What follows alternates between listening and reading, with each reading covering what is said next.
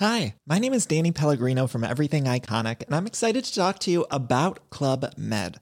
Club Med operates beach and mountain resorts and is the best all inclusive getaway for families. They have Club Med Punta Cana, their flagship family resort, and many other options in Mexico, the Caribbean, and around the world.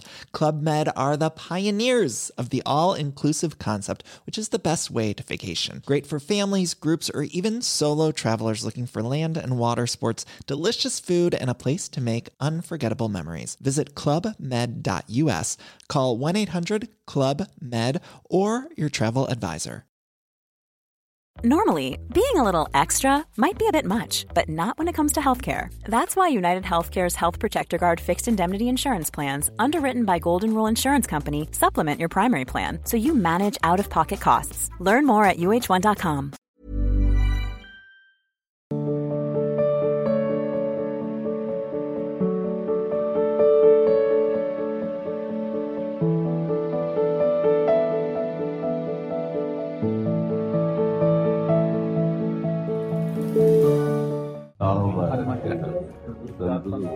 Dwarkadhish. आपका स्नेह है।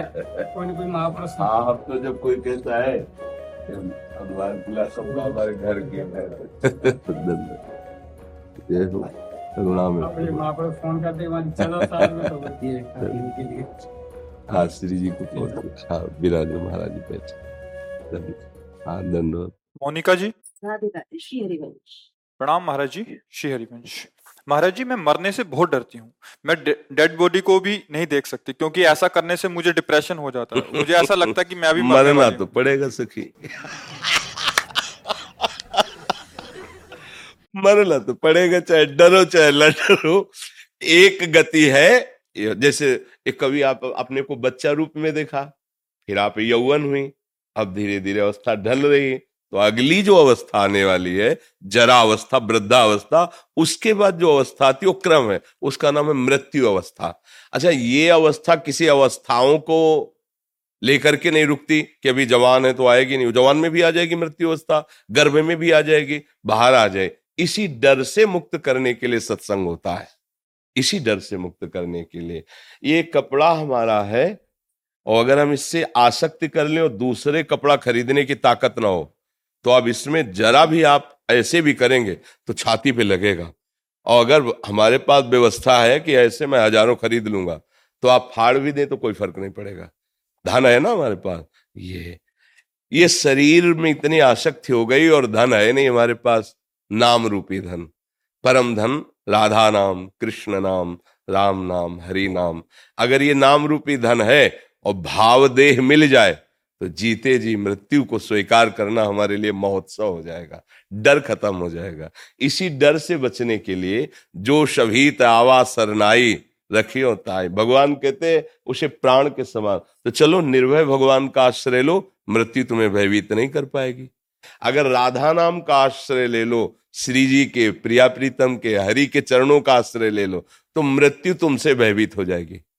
जो सारे जगत को भयभीत करती है वो मृत्यु भयभीत हो। आपको सुना है मैं सच में भयभीत जो थी ना तो आप बहुत कम हो गया हाँ। कम नहीं मिटा दो नाम जप करो। बिना नाम जप के भय नहीं। आप क्या समझते हो बड़े बड़े अंग रक्षक बलवान खड़े हो आपके पास तो आप क्या समझते हो आप निर्भय हो जाओगे? नहीं। कोई भी नहीं है हरि शरणम हरि। निर्भय कोई बाल बांका नहीं कर सकता। ओ अगर भगवान से विमुख है जीव तो पता नहीं कौन अंग रक्षक है कि अंग भक्षक है। पता नहीं चलेगा। कब दिमाग में क्या सवार हो जाए, किसके? वही, राधे श्याम। भगवान की लीला।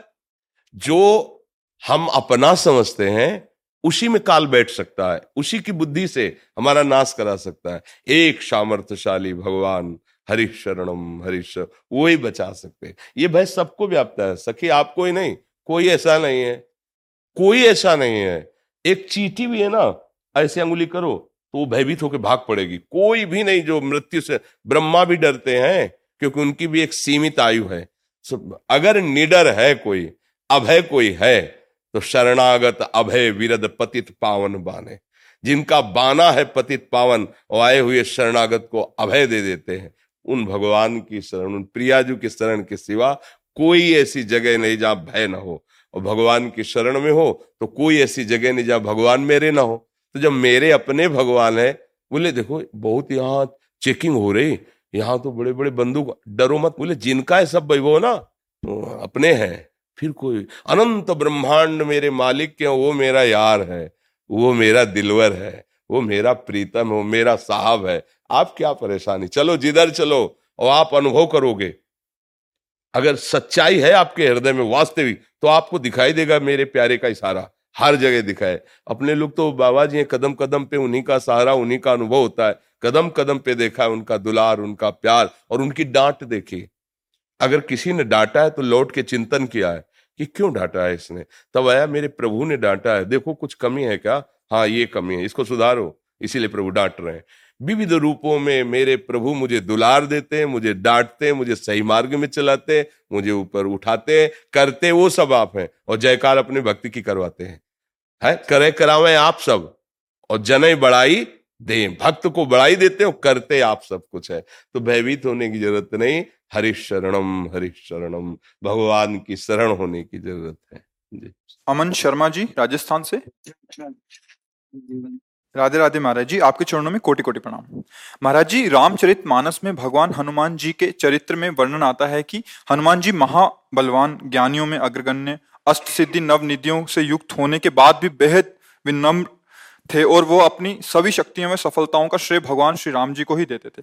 महाराज जी वर्तमान समय में व्यक्ति को थोड़ा सा पद सम्मान होने पर भी अभिमान होने लगता है। अतः महाराज जी मार्गदर्शन करें कि अभिमान वही अभिमान होगा जिसको राम जी का दासत्व तो नहीं प्राप्त है।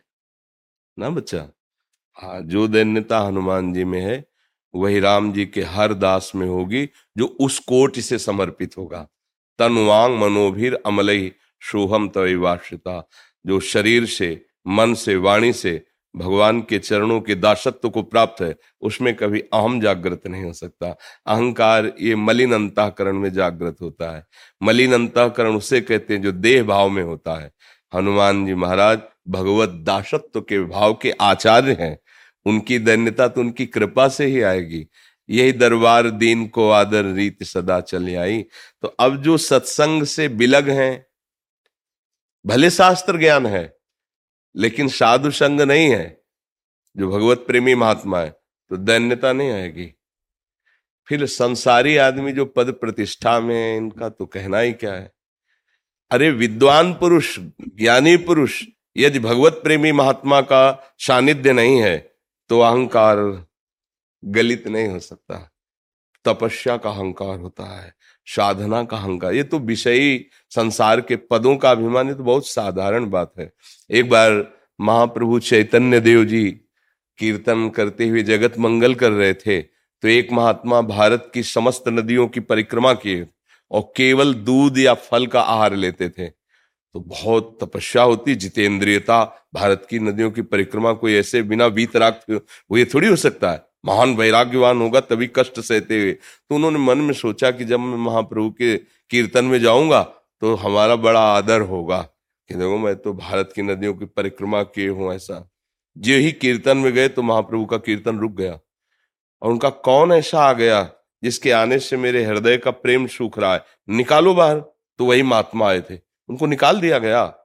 जो भी बाहर किए गए तो उनको रोना आया कि प्रभु, आप तो करुणामय हो। आपका अवतार ही हुआ है मुझ जैसे पतितों को पावन करने के लिए। महाप्रभु स्वयं दौड़ गए, उनको हृदय से लगा लिया कीर्तन में सम्मिलित कर लिया। हमारी बात समझे?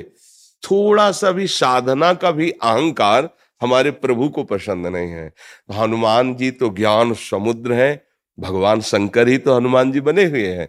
वो रामेश्वर रूप से उनकी पूजा कर रहे हैं और वो हनुमान जी रूप से उनके चरणों को अपनी गोद में धारण किए हुए हैं। पर जीव जो है, जब तक भगवान का भजन करके भगवत प्रेमी महात्माओं के संग से भगवत दासत्व तो नहीं प्राप्त करता, तब तक अहंकार कोई छोटी मोटी वस्तु थोड़ी है। इसी से पूरा सृष्टि का संचालन होता है। संस्कृति मूल सूल प्रद नाना, सकल शोक दायक अभिमाना। ताते करें कृपा निधि दूरी, सेवक पर ममता भूरी। भगवान अपने सेवक को बहुत प्यार करते हैं तो ये जहरीला फोड़ा रहने नहीं देते। ये अहंकार जहरीला फोड़ा है, ऑपरेशन करके बाहर कर देते हैं। भगवान को देख करके गरुण जी का संशय में हो जाना ये आश्चर्यचकित बात है। हरि वाहन है, गरुण महाज्ञानी गुण राशि। और जब नाग पाश में बंधे सरकार को देखा तो विचार किया, ये वही ब्रह्म है। जिनका नाम स्मरण करने से भव बंधन से छूट जाए, वो प्रभु नाग बंधन में बंधे हुए हैं और मैं उनको मुक्त कर रहा हूँ। ऐसा संशय होते ही अशांति पैदा हो गई। तभी जब भगवान शंकर के पास गए तो भगवान शंकर ने देखा, कीन हो इसका बहु अभिमाना सो वंचा कृपा ने जाओ काकभुषुंड जी के पास, क्योंकि पक्षियों के राजा गरुड़ जी और पक्षियों में काक काक को सबसे पर वो महान महिमा युक्त भगवान राम की भक्ति से युक्त, सारा अहंकार गलित हो गया। अहंकार जहाँ प्रभु को भूले और अपनापन शरीर को लेकर या किसी को ले, गुण को लेकर हुआ, वही अहंकार हो जाएगा। और जब केवल प्रभु की स्मृति है तो अहंकार की गुंजाइश नहीं रहती। फिर बेचारे संसार में आसक्त, इनकी तो गणना ही नहीं है। हम तो साधक, तपस्वी, महात्मा की बात करते हैं कि अगर भगवत विस्मरण हो जाए तो अहंकार वहाँ भी प्रवेश कर जाए। अखंड स्मृति इसीलिए कहा गया, निरंतर तैल, धारावत, भजन, कि कहीं अहंकार प्रकट न हो जाए। और दैन्य भगवान को बहुत प्रिय है, अहंकार भगवान को प्रिय नहीं है। जगत में तो अहंकार से ही जीते हैं। बोले, हम गए, हमारा सम्मान नहीं हुआ। ऐसा वैसा तो मान, अपमान, सम्मान, दुख, सुख, लाभ, ये सब अहंकार के ही बच्चे हैं। अहंकार में ही सब है। और जब साधु का अहंकार गलित हो जाता है तो शत्रु मित्र समझानी मान मान, अपमान, सम, दुख, सुख, लाभ, न हानि। यह जो कृपा हरिवंश न दुख है, न सुख है, न लाभ है, न हानि है, न मान है, न अपमान न निंदा है, न स्तुति है, न शत्रु है, न मित्र है। वो भगवदानंद में, वो भगवान के प्रेम में मगन महात्मा होता है। तो नाम जप करे, संतों की वाणी खूब ध्यान से सुने और अपने आचरण अच्छे करे तो भगवान की कृपा से धीरे धीरे अहंकार जो हमें जन्म मरण के चक्कर में फंसाता है, उससे हमारी मुक्ति हो जाती है। भरतलाल जी के लिए दो सौ हाँ भरत लाल जी के लिए तो जनक जी कहते हैं कि वशिष्ठ जी और जनक जी जैसा कोई ज्ञानी नहीं है। जनक जी कहते हैं, भरत जी की महिमा को देख करके मेरी बुद्धि, जो ब्रह्म में प्रवेश पाई हुई है, ऐसी कंपायमान हो रही जैसे एक बहुत विशाल दरिया हो अगाध और कोई अबला खड़ी हो, जिसे तैरना भी ना आता हो। तो जैसे उस दरिया को देखकर पार पाने की गति उस अबला युवती में नहीं है ऐसे ही मेरी बुद्धि, जो ब्रह्म स्थित है, भरत के प्रेम की महा महिमा को देखकर कंपायमान हो रही है। जहाँ जनक जैसे ज्ञानी की भी बुद्धि प्रवेश नहीं पाती, वो भरत जी का प्रेम है। भरत सरिस को राम सनेहु, जग जप राम राम जप। भरत जैसा और कौन भगवान का प्रेमी हो सकता है? सारा संसार राम राम जपता है और स्वयं राम जी, श्री भरत श्री भरत श्री भरत। जब चित्रकूट में जहाँ बोलते सिया राम तो जड़ चैतन्य द्रवित हो जाता और सब जगह से निकलता, सिया राम सिया राम, प्रेम में भूमि, भरत सरिस को राम। हम तो उनके चरणों में प्रणाम करके किनका मांगते हैं कि आराध्य देव के प्रति ऐसा किनका प्रेम का जागृत हो जाए? जी। प्रशांत जी? मध्य प्रदेश से? गुरुदेव आपके चरणों में कोटि कोटि प्रणाम। गुरुदेव मैं शिव उपासक हूँ। नित्य शिवलिंग की पूजा अर्चना करता हूँ। गुरुदेव जैसे कोई भक्त शिवलिंग की पूजा के दौरान शिवलिंग पर अष्टगंध से त्रिपुंड लगाता है अथवा प्रणव शिवलिंग पर लिखता है उसी प्रकार मेरे मन में राधा लिखने का भाव आता है और मैं राधा नाम लिखता हूँ। किंतु जैसे ही कोई अन्य भक्त शिवलिंग पर जल चढ़ाता है वो राधा नाम अष्टगंध जल के साथ बह जाता है। गुरुदेव क्या मैं शिवलिंग पर राधा नाम लिखकर राधा नाम का अपमान तो नहीं कर रहा? महाराज जी मेरा उचित मार्गदर्शन करें। आंतरिक भाव को समझे। हम शिव की प्रसन्नता के लिए राधा नाम तो लिखें पर भाव के द्वारा भाल में उनके लिख दें। भाल में लिख दे। ऐसा उसमें कोई दोष नहीं रहेगा। ठीक है? शुभम शर्मा जी। जय जय श्री हरिवंश। महाराज जी, आपके चरणों में दंडवत प्रणाम। जिस प्रकार पूज्य महाराज श्री, आपका जीवन प्रारंभ से ही वैराग्य, भगवत प्राप्ति का रहा है, इस मार्ग को पाने की नींव मज़बूत होती गई। लेकिन हम जैसे आदम संसारिक ग्रस्त मनुष्य, जिनकी परमार्थ की नींव माया ने खोखली कर दिया वो परम प्रभु की याद या उनकी प्राप्ति कैसे कर सकते हैं, इन, इस माया के घिराव से बचकर? ट्रेन कहाँ से चलती है, हमको वहाँ जाने की ज़रूरत है क्या, जब मथुरा स्टेशन में खड़े हैं? तो ट्रेन कहाँ से चली, वहाँ से जाके चढ़ोगे क्या? किसका प्रश्न है? तो समझिए आप, अगर ट्रेन मथुरा आ गई है और हमें जाना है जहाँ तो कहाँ से चली मैं उसकी खोज नहीं करता हूँ। वहीं हम सवार हो जाते हैं जहाँ से हमें ट्रेन मिलती है। समझ रहे ना? ये जीवन की यात्रा प्रभु मुझे कहाँ से कैसे लाए हैं? अब आपके सामने ट्रेन है, वह डिब्बे में बैठ जाओ। डिब्बे में दम नहीं होती। इंजन बहुत पावर का है। इंजन में दो ही चार लोग रहते हैं डिब्बे में सैकड़ों लोग रहते हैं। इंजन से ज़्यादा घसीटता है डिब्बा लोगों को। लेकिन डिब्बे में चलने की ताकत नहीं होती, वो इंजन के कनेक्शन से चलता है। यहाँ इष्ट देव आचार्य इंजन है, उन्हीं से चलता है।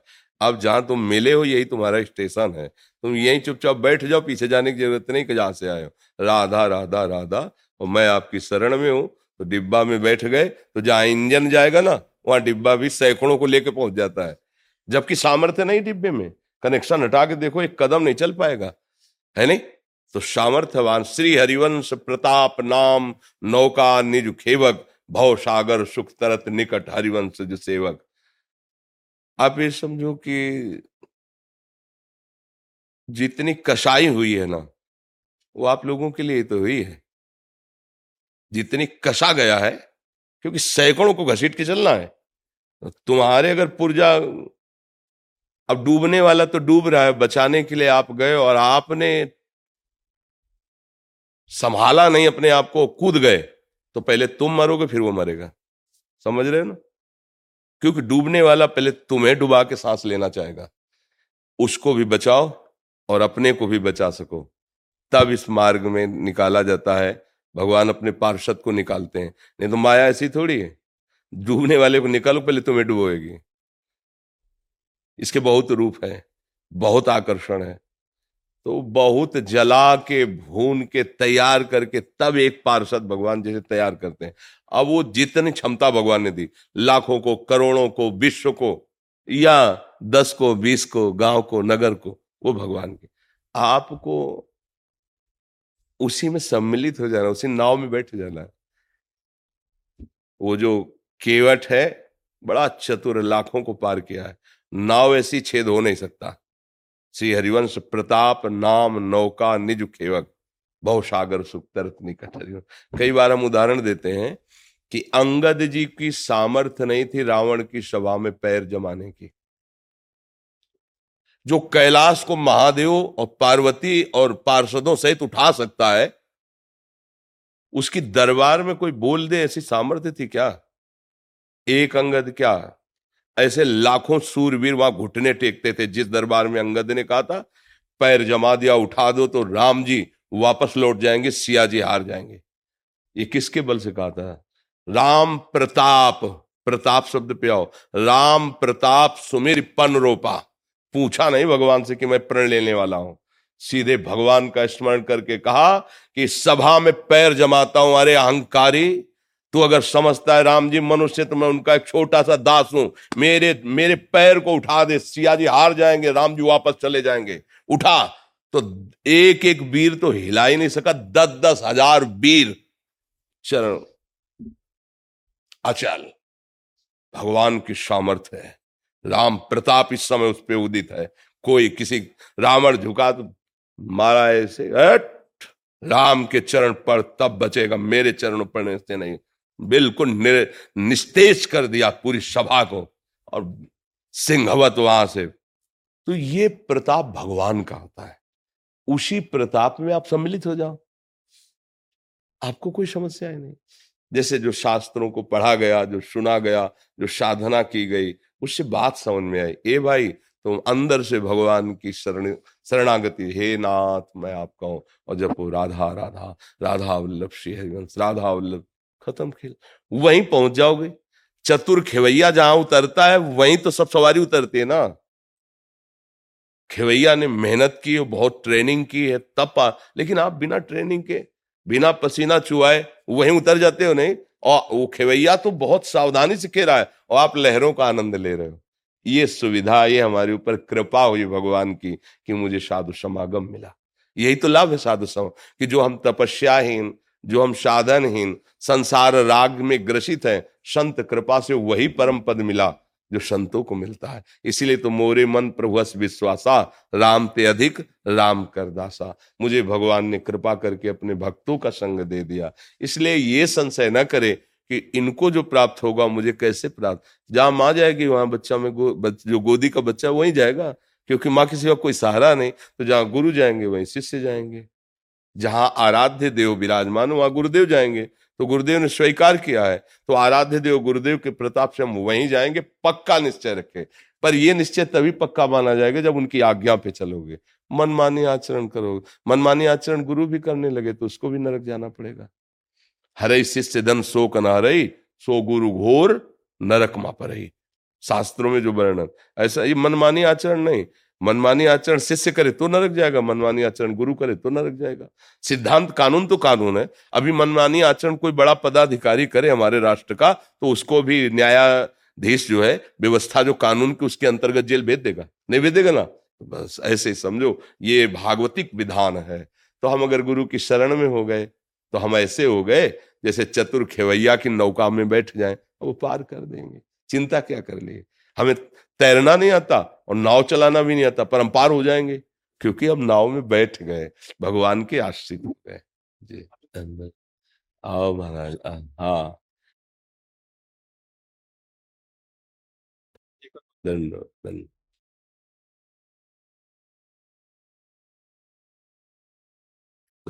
बड़ी कृपा कर दर्शन आपका मिलता है कभी हम तो सेवक हैं आपके जब चाहो तब आप आ जाओ। आपके दर्शन से बड़ा आनंद बड़ी कृपा।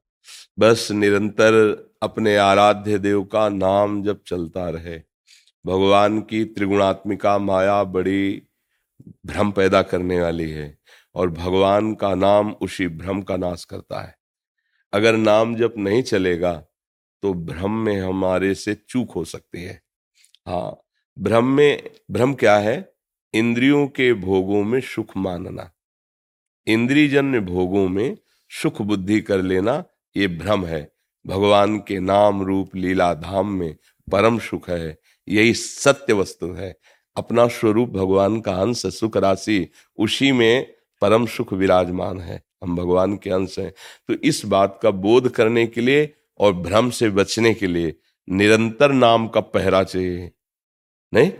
नाम पाहरू दिवस निश ध्यान तो शियाजू।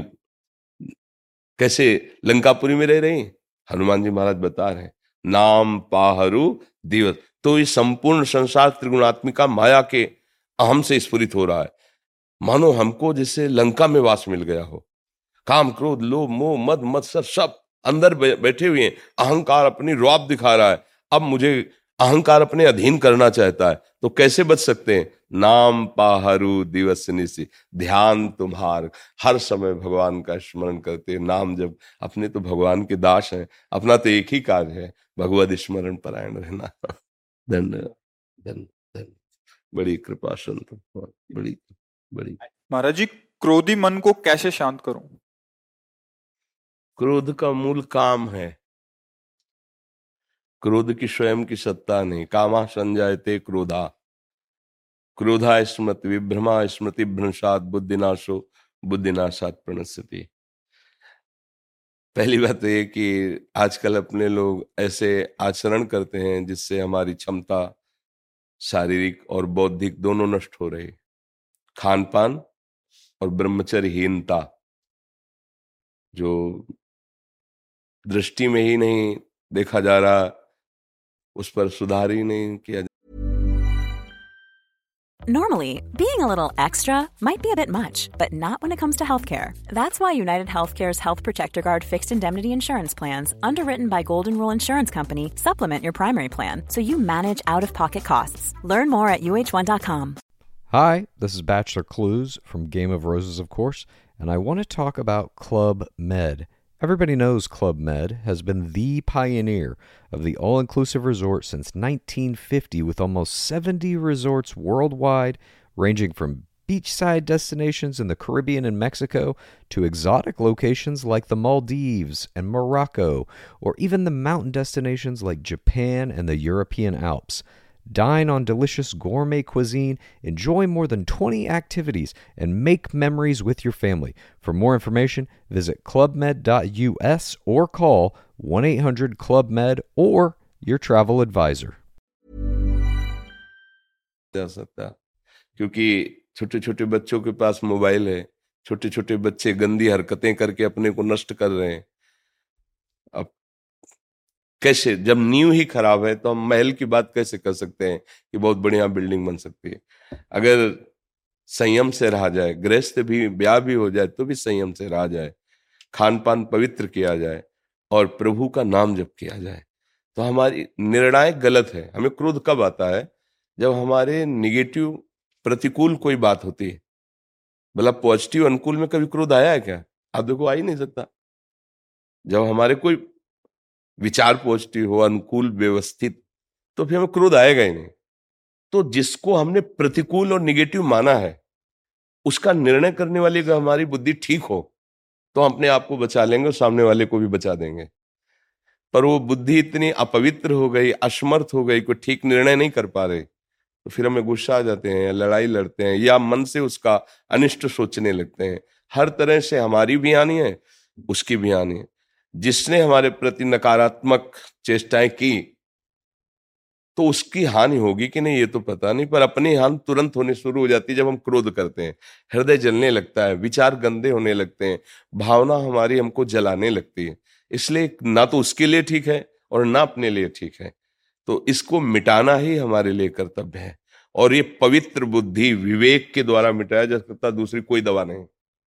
विवेक के द्वारा। अगर विवेक हो जाए तो बात बन जाए। विवेक होने के लिए सत्संग में विवेक प्रकट होता है, पर उसको धारण करने की भी तो क्षमता होनी चाहिए। बिन सत्संग विवेक ना हुई, सत्संग से विवेक होगा। पर वो विवेक धारण तभी होगा जब बुद्धि पवित्र हो। बुद्धि पवित्र तभी होगी जब आहार पवित्र हो, संग पवित्र हो, आचरण पवित्र हो, विचार तभी हमारे पवित्र होंगे ना। अब हम कैसे बताएँ? गंदे भोजन करना, मनमानी आचरण करना, गंदे दृश्य देखना, गंदा व्यवहार करना, गंदा विचार रखना। अब कैसे सुधार हो कैसे सुधार? हो क्योंकि न्यू गड़बड़ हो रही अपने जितनी भी नई पीढ़ी है, वो गंदे नशों में जा रहे गंदे आचरणों में जा रहे गंदे व्यवहारों में जा रहे वो ब्रह्मचर्य को कुछ समझ ही नहीं रहे हैं। उसको खिलवाड़ समझ रहे हैं, मनोरंजन समझ रहे हैं। क्षमता अध्यात्म की तब आवे ना। जब थोड़ा संयम होना। अब जैसे कोई आ कहता मैं भगवान की अनुभूत कराओ तो माने। यार, पूरा जीवन हो गया उन्हीं की अनुभूति के लिए तो चले ये जितने महात्मा हैं, ऐसी अनुभूति हो जाती है कि करवाओ। ये कोई, ये थोड़ी कि थोड़ा टेस्ट करवाओ, तब हम चलेंगे। उसके लिए तुम्हारी जबान भी तो ठीक होनी चाहिए। जैसे किसी को पीले, पी, वो पीत जो अंदर बनता है, बढ़ जाए पित्त और उसको मिश्री खाओ तो कड़वी लगेगी, क्योंकि उसकी जबान खराब है। हमारी इंद्रियाँ मलिन हो चुकी हैं। जैसे राधा नाम सुधा रसम कह रहे राधा नाम क्या है? बोले, अमृत रस है। प्रेमामृत भरा हुआ पर हमें अच्छा नहीं लग रहा। नहीं वो स्वाद आ रहा। जबान खराब है। हमारी रसेंद्री खराब हो चुकी है। हमारी वाकेंद्री दूषित हो चुकी है। राधा, बोलते ही एक अलौकिकता है कि हृदय में एकदम रोमांच होने, ज़्यादा तो फिर अश्रु गिरने लगे विवस्था प्रेम विवस्था आ जाएगी। जब भरत जी चित्रकूट जा रहे हैं और श्याराम कह के लंबी सांस लेते हैं, पूरा चित्रकूट प्रेम में हो जाता है। महाप्रभु चैतन्य देव, हे प्राणनाथ कृष्ण, जाओ वायुमंडल पूरा कृष्णमय हो जाता। नाम का देखो वो प्रभाव, और एक नाम का कि हमें बिल्कुल अच्छा नहीं लगता, हमारा हृदय द्रवित नहीं होता। तो नाम तो वही है, पर हमारा हृदय बहुत मलिन हो चुका है, इसको ठीक करना होगा। तो थोड़ा ब्रह्मचर्य पर ध्यान दो, आहार शुद्ध रखो गंदे लोगों का संग न करो और नाम जप करो। तो आपकी बुद्धि में विवेक आने लगेगा, क्षमता आने लगेगी उसको काटने की। काट दिया तो बात बन जाएगी। अब नहीं काटा तो फिर उसको काट दोगे। लड़ाई, झगड़ा, गाली, गुप्ता, ये सब। यही तो हो रहा संसार। नाक में गुस्सा रखा है, नाक में जरा सा छू गया तो पीट देगा, वो गाली दे देगा। ये नहीं समझ रहा, भीड़ है, धक्का लगा होगा, जिससे छुआ है, वो भी असमर्थ है। भीड़ में उसको धक्का लगी, उससे हमारे द्वारा लग गई, कोई बात नहीं, अगर लग भी जाए अपने, कोई बात नहीं, कोई बात नहीं, आप आराम से। तब लगेगा कि हाँ मनुष्यता है इसमें। तो अपने को आगे बढ़ना है तो आहार ठीक करो। कोई ऐसे गंदे पदार्थ नशे वाले मत लो। अब जैसे शराब पी ले, फिर सोचे क्रोध ना आवे। शराब पी लेने पर अहम इतना बढ़ जाता है, अब अहंकार बढ़ चुका है तो सारे दोस्त उसमें बैठे हुए हैं। अब आप जरा से छेड़ दोगे तो फिर लड़ाई झगड़ा शुरू तो अब वो बुद्धि जिसने शराब पी है, क्या कभी वो ठीक निर्णय कर पाएगी ना पीने पर भी? क्योंकि मलिन तो हो गई ना। अब जो मांस खाई हुई हिंसक वृत्ति प्रकट करने वाला भोजन है, भले आपने हिंसा नहीं की, लेकिन उसकी हिंसा हुई है, उसमें आप सहयोगी हैं, क्योंकि आप खा रहे हैं। तो आपकी बुद्धि क्या करेगी? हिंसक बनेगी। उसमें क्रूरता आएगी, निर्दयता आएगी।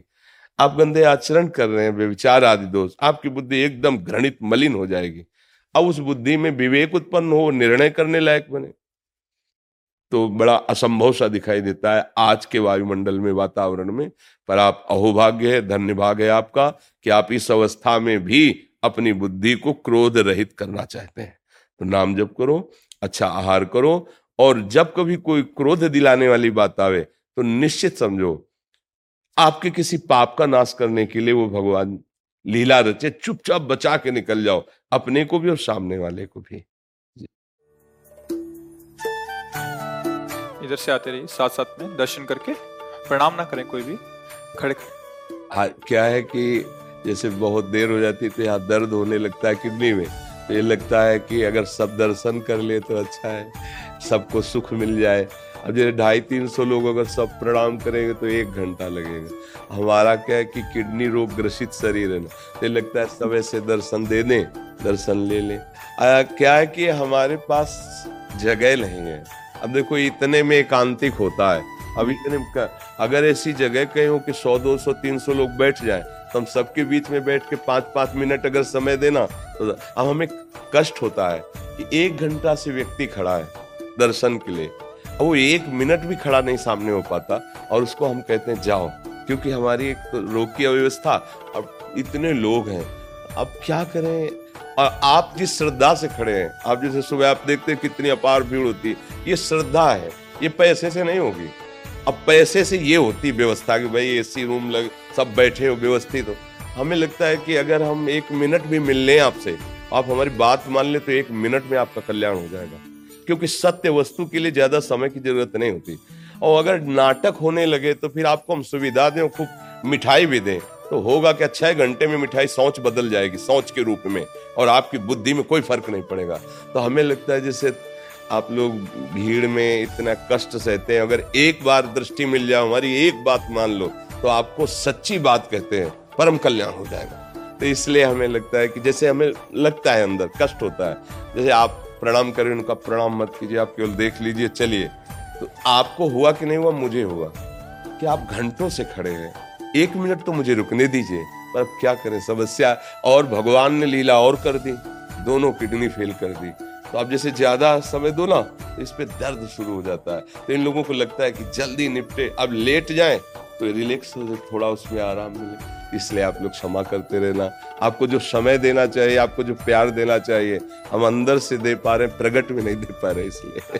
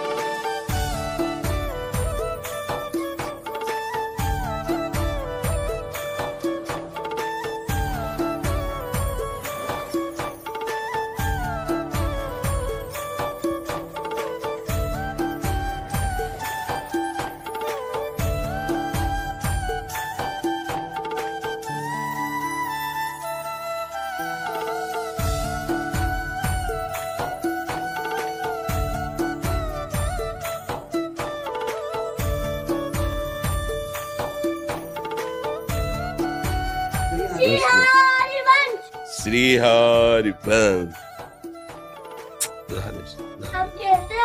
कृपा है आपकी। आप ठीक हो? आप ठीक श्री हरि राधे राधे धन्यवाद धन्यवाद धन्यवाद।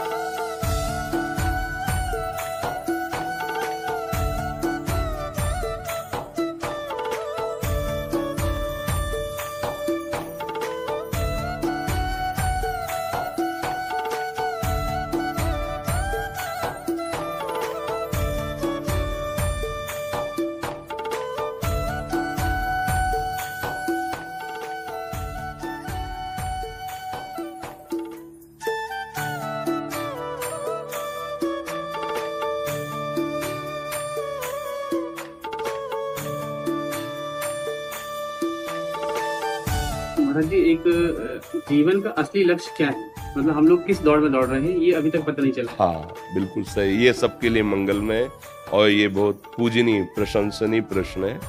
देखो, अनंत काल से हम एक समय की बात नहीं करें। अनंत काल से हम अपने भगवान से बिछुड़ गए, अपने स्वरूप से भूल गए हैं। जो हमारा घर है, उससे हम दूर हो चुके हैं। हमारा स्वरूप तो अविनाशी है, इतना तो कहीं ना कहीं आप समझ रहे होंगे। क्योंकि जैसे हमारा स्वप्न होता है तो जागरण पे पता चलता है कि स्थूल स्वरूप ही है। लेकिन कुछ ही मिनट में जब हम स्वप्न में थे तो इसका भान नहीं था। हमारी बुद्धि कितनी हमें धोखेबाजी से फंसा रही है, उसको देखिए। जब हम स्वप्न में थे तो जागृत में हमारा कोई एक स्थूल शरीर है, ऐसा आपको ज्ञान नहीं था। ये कुछ घंटों के अंतराय की ही हम बुद्धि की धोखेबाजी को आपको दिखा के पूरा फाइनल में बताएँगे। और जब हम सुषुप्ति में होते हैं तो हम हैं भी कि नहीं इसकी सत्ता ही नहीं रहती। तीन जागृत, स्वप्न और सुषुप्ति। तीन की बात केवल समझा करके आपको उस अविनाशी की बात बता रहे हैं। जो जागृत में था, वही स्वप्न में है और वही सुषुप्त में। नहीं तो ये कौन कहता है कि आज मैं बहुत अच्छा सोया? सुषुप्त में तो बोध ही नहीं होता कि वो ज़िंदा है कि मरा है, कि सोया है, कि जग रहा है। उसको कुछ पता नहीं होता। वो तो जगने के बाद होता है। तो इसका मतलब स्वप्न में स्थूल शरीर का बाद हो गया। स्थूल शरीर है, इसका भ्रम नष्ट हो गया। जब हम सुषुप्ति में गए तो सूक्ष्म शरीर जो स्वप्न में था, वो भी बाधित हो गया। मन, तन दोनों का विस्मरण हो गया। तो सत्य वस्तु तो हो नहीं सकती, क्योंकि सत्य वस्तु त्रिकाल सत्य है। वो है मैं, जो मैं जागृत था, वही मैं स्वप्न में था, और वही मैं सुषुप्त में था। तो जो मैं तत्व है, जिसे हम ईश्वर अंश कहते हैं, वो इस देह को अपना मैं मान करके और इस जगत को सत्य मानकर फंसता चला गया। आज हम अगर अपना परिचय देंगे तो इसी को लेके देंगे। वास्तविक परम सत्य मानो, ये मेरा न था, न है, न रहेगा, न रोके रुकेगा तुम्हारे। बाल्यावस्था रोक ली क्या? जवानी रोक सकते हो क्या? मृत्यु को भी नहीं रोक सकते हो। अर्थात ये एक परिवर्तन का प्रवाह चल रहा है। और आप उसके दृष्टा है, ना कि आपका कभी परिवर्तन हुआ है। आप जो बालक थे, वही आप जवान हैं, और वही आप वृद्धावस्था में वही आप दूसरे शरीर में जाएँगे। इसका मतलब ये क्रम बहुत जन्मों से चल रहा है, बहुत काल से चल रहा है। तो अब हमारा उद्देश्य है इस क्रम को तोड़ना। पुनरपि जननम, पुनरपि मरणम, पुनरपि जननी, जठरे सैनम ये कब तक चलता रहेगा? और ये केवल एक योनि में ही बदला जा सकता है, वो है मनुष्य शरीर। क्योंकि ये विज्ञान आनंद घन ज्ञान स्वरूप है। इसको हम तोड़ दें इस चक्र को। सोई तो बुद्धिमान। नहीं तो ये पद और ये शरीर और ये भोग सामग्री केवल हमारे समय को व्यतीत करवा रही है। पद भी नहीं रहेगा और शरीर भी नहीं रहेगा। और भोग सामग्री भी नहीं रहेगी। यहाँ दुनिया में लाखों का मेला जुड़ा, हंसा जब जब उड़ा तो अकेला उड़ा। आपका शुभ और अशुभ कर्म आपका साथ होगा। शुभ कर्म से आपको स्वर्गलोक आदि मिलेंगे अशुभ कर्म से नरक आदि मिलेंगे काम दोनों से नहीं बना। कुछ ऐसा होना चाहिए जो शुभ, अशुभ दोनों को मिटा दे और मुझे मेरे प्रभु से मिला दे। वो है भगवान की भक्ति, जो आपका प्रश्न था कि पूर्ण भक्ति कैसे की जाती है। अब उसी को जहाँ आप हो, वही भक्ति करने का स्वरूप। मान लो, आप एक बड़े पदाधिकारी हो, एक देश को आपकी सेवा में समर्पित किया गया, जिस विभाग में, जैसे आप उसे भगवान की सेवा मान करके और नाम जप करते हुए। मानना पड़ेगा कि हम भगवान की सेवा कर रहे हैं। इसका फल होगा भगवान की प्रसन्नता और नाम जप कर रहे हैं। इन दो बातों से आपको भगवत प्राप्ति हो जाएगी। शेष जितनी हमारे अंदर विरोधी वृत्तियाँ हैं, ये दोनों भाव उनका नाश कर देंगे। एक तो कि जो भी मैं कर रहा हूँ, भगवान यत करोश ये मनवानी नहीं है, भगवान का आदेश है, यत करोश ये तो सर्वाणी कर्माणी में संन्यास मत पराहा। जो भी तुम कार्य कर रहे हो, मेरे को अर्पित कर दो। तो अर्पित करने का भाव होता है कि हे प्रभु, मैं जिस पद में हूँ, ईमानदारी से, बिना अधर्म को छुए मैं इस पद का निर्वाह करूँगा और उसका फल होना चाहिए। नाथ, आप प्रसन्न हो जाइए।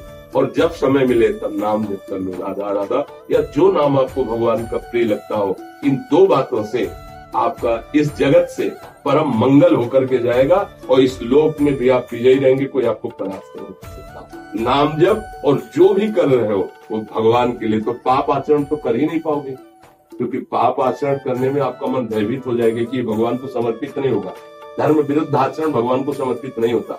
तो धर्म युक्त आचरण करते हुए नाम, वही महात्मा की गति प्राप्त होगी आपको, जो एक एकांत बैठ करके भजन करता है, शास्त्र स्वाध्याय करता है, वही तुम बड़े बड़े पद में बैठ करके, समाज सेवा रूप भगवान की सेवा करके भगवान को प्राप्त कर सकते हैं। जो जहाँ है, उसे अपनी भगवान की सेवा मानकर नाम जब करे तो निश्चित वो पूर्ण भक्त हो जाएगा।